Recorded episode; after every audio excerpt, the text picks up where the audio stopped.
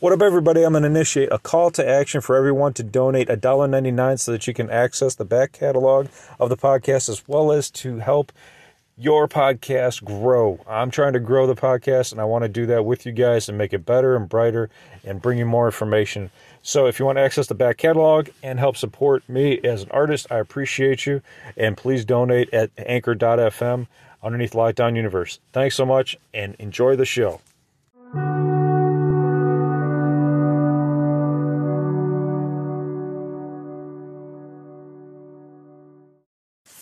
What up, what up, what up? Welcome back to Lockdown Universe, home of the bizarre, peculiar, and unheard of stories of UFO legend and paranormal lore. Welcome back, welcome back. Happy to be back. Hopefully, you guys are doing well and taking care of yourselves. So, today I wanted to talk to you guys about some interesting articles I've come across. And um, as I continue to explore ideas about the universe's origins, aliens, out of body experiences, near death experiences, one comes to this crossroads where you have to wonder where they all come into play. Uh, are they all part of one moving river or are they separate? Meaning that aliens and the universe are part of the physical galaxy, and then our near death experiences are only part of sorry a um a, a different piece of living. So let's take a look at this article.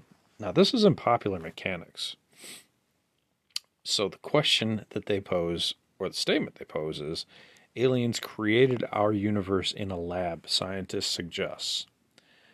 so wouldn't it be interesting if at the end of life, at the end of all of this, and then we go into the tunnel of light and we see our family and our friends, that it's really just an image created by aliens. That it's really not our friends and family that are there, but it's aliens messing with our minds, making us believe that uh, that's what we see at the end of life. I'm not trying to be a Debbie Downer here. I'm not trying to say that at all. I'm just posing the question because because that's what we do here.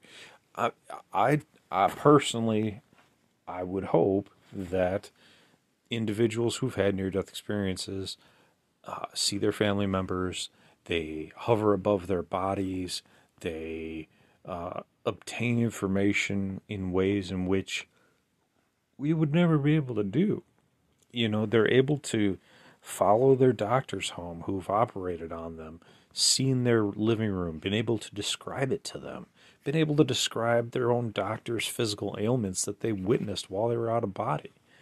Um, you know, information that just wouldn't be able to be obtained otherwise. If indeed aliens did create us and this universe or galaxy or whatever, and we're in control of the afterlife, then I'd have to pose the question that how, how, why would we be able to see above our body after our death? Why would we be, we be able to go to these different places that we want to go to after death or in the near death experience? Uh, for example, we can go visit the pyramids of Egypt. I've read near death experiences where people have have gone on these like little excursions during the time that they they had died. They've met angels, they've met eh, spiritual figures, they've met their their family members.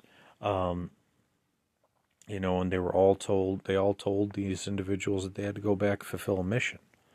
Um, now that could seem like it would be alien related, right? Like if the aliens wanted us to quote unquote fulfill a mission, they'd say, hey, you got to go back and fulfill your mission.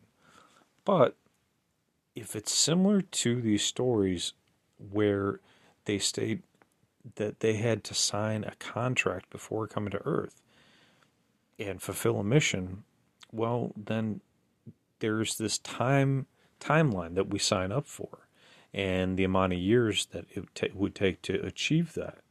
We sign up for that. And therefore, I apologize. Doing this late.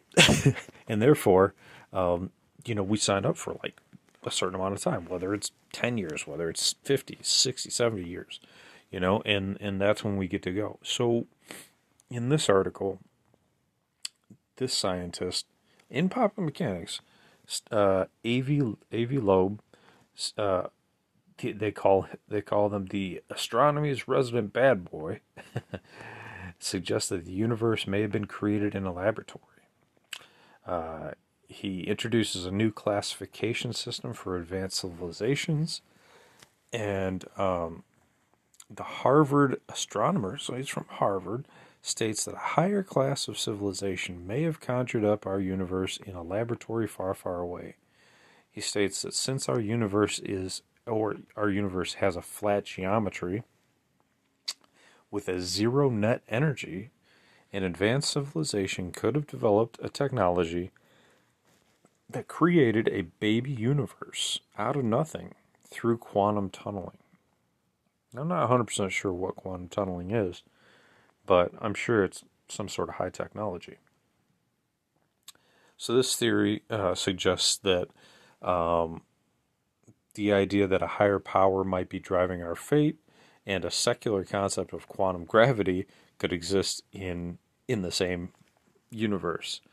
But the theory primarily hinges off of advanced civilization's ability to meld both quantum mechanics and gravity, and subsequently identify and recreate all of the universe's ingredients. Sounds like a lot of work, unless they were trying to harvest a bunch of energy, like souls would be. Uh, he introduces a new way of classifying exactly what makes a civilization advanced, um, and and it creates uh, kind of like a, a, a mathematical equation for it.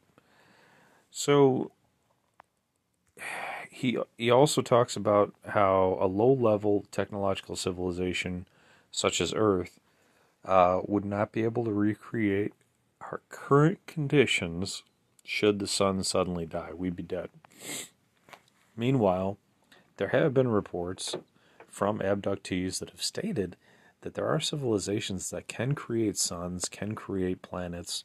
Uh, however, a galaxy might be a totally different scenario. I don't, I don't know. It just depends on on their bandwidth of, of capability, right? Um, but it's not unheard of. The problem is, is, is where do you where do you get the matter and the energy to create the planet. You'd have to, it would kind of like be a big biology experiment, basically, right? You'd have to be able to create uh, enough mass, then create life, then create um, an atmosphere, and then be able to position it within the the uh, Goldilocks zone in between the sun and its position, right? So that it has enough heat it has enough alternation uh, in rotation to be able to sustain life. But this isn't the only article they talk about. Let's take a look at another one here. Uh, so, Scientific American uh, talks about whether or not our universe was created in a, in a laboratory.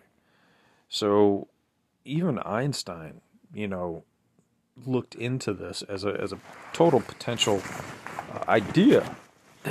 um, they had MIT cosmologist uh, Alan Guth stating that everything can happen, everything that can happen will happen. Sorry, an infinite number of times. An infinite number of times. So, like, the universe could have been created and, and, and blown apart an infinite number of times. Um, it's kind of like Murphy's Law, like anything that can go wrong will go wrong type scenario. Um, but it is interesting to look at because it, you know it sounds like this like science fiction idea, but in all reality, um, you know we can create things here on the planet. You can create all kinds of things. Just think about taking a seed, planting it, and creating a six foot tall corn stalk and a piece of corn that you can survive off of that will create hundreds of other seeds right on the stalk, right on the, the corn, right? it seems like a simple idea, but just think about it for a minute. You don't need to necessarily have all of the mass required to create a six foot stalk. All you need is a seed. Now imagine if an alien species just had a seed for a plant, but they knew how to grow it correctly and then place it correctly or grow it right in the solar system. What if our solar system was created by an advanced civilization and they started with with um, you know maybe Mars or maybe they started with Mercury, right? One of these planets is close to the sun, uh, and and with each growing uh, or each progressive planet, you know, they tested different things out um, and continued. And I mean, there's huge planets in our solar system. Jupiter and Uranus are massive, massive planets. I mean, it's like unbelievable when you put them together um, to, to look at the at the mass that they have compared to Earth, or even to Mars, or even to Mercury. Um, they're just massive, massive, massive planets. Now, there have been stories by alien abductees that have stated that there have been some aliens that live on planet Venus, some that live on Uranus. Um, I have yet to come across any that actually live on Jupiter, but I have heard of a Jupiter commercial base where they do trade. So that's not out of the realm of possibility. But that's what's really interesting to me is that there there have been reports of alien bases uh, that hover outside of of um, Jupiter um, and in um, some of the the asteroid belts. Also, we have the moon theory, right? The moon theory is that the moon was created and it is an alien base, and it was brought here by two reptilian brothers uh, back in the day. Now, this has kind of been confirmed by a lot of whistleblowers. Not only have they confirmed bases like Karl Wolfe seeing the bases on the back of the moon, uh, there have also been reports that the moon within itself has multiple levels and layers, and it's just a, a technology base. Uh, this has been confirmed by different remote viewers who worked for the government, who were tasked with remote viewing the moon. When they were tasked with remote viewing the moon, they didn't know they were remote viewing the moon. They're simply tasked with remote viewing what's inside an envelope in another room. They have no idea what it is. And in that envelope is just a code, just letters and numbers. And on a totally separate sheet of paper in an envelope in another room holds the answers to those codes. And when they were asked to do these remote viewings, they found that there were different levels, there were different technologies, different species, different aliens, and that the entire entire thing, the entire moon, is an alien based laboratory used for study. Was brought here. Totally fake. Not real. Okay? Made of made of uh, you know, metal and and other uh, other composites on the inside. On the outside, yeah, there's the there's like a barrier, right? The the, the dust that our astronomers had apparently uh, done some some Michael Jordan jumping around on. Um, but also told to leave. Um, so, you know, if the moon was created, right, and been there for so long, is it outside of the realm of possibility to think that the alien, there is an alien species that could create uh, many planets, many moons, uh, and then maybe even potentially a solar system and a galaxy? It's not outside the realm of possibility. And we have many planets that have many moons, right? Like Jupiter's got what, like four moons. Uranus has got a bunch of moons. Um, so it's not just Earth that's got these moons. I mean, it's like almost every planet's got moons, um, and more than just one. So that's what I find fascinating too. I just find you know our entire solar system fascinating anyway. But um, yeah, I mean, you know, what do you think? Do you think that the universe could have been created by an alien species?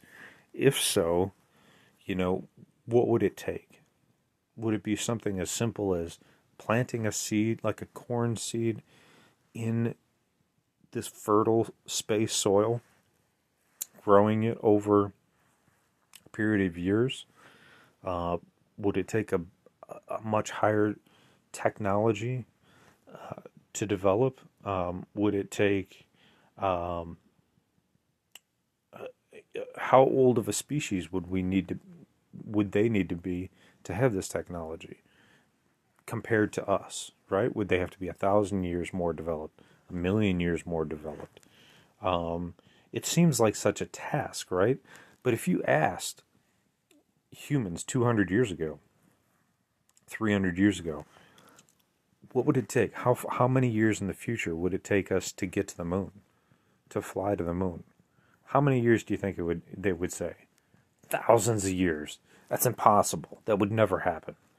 That might it might not even be a thousand. It might be a million years, and then we did it in three hundred, right? I mean, think about it.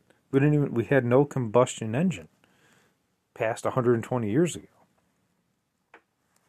Think about that. Cars are were a luxury in the 1920s. Now you can get one for a couple thousand.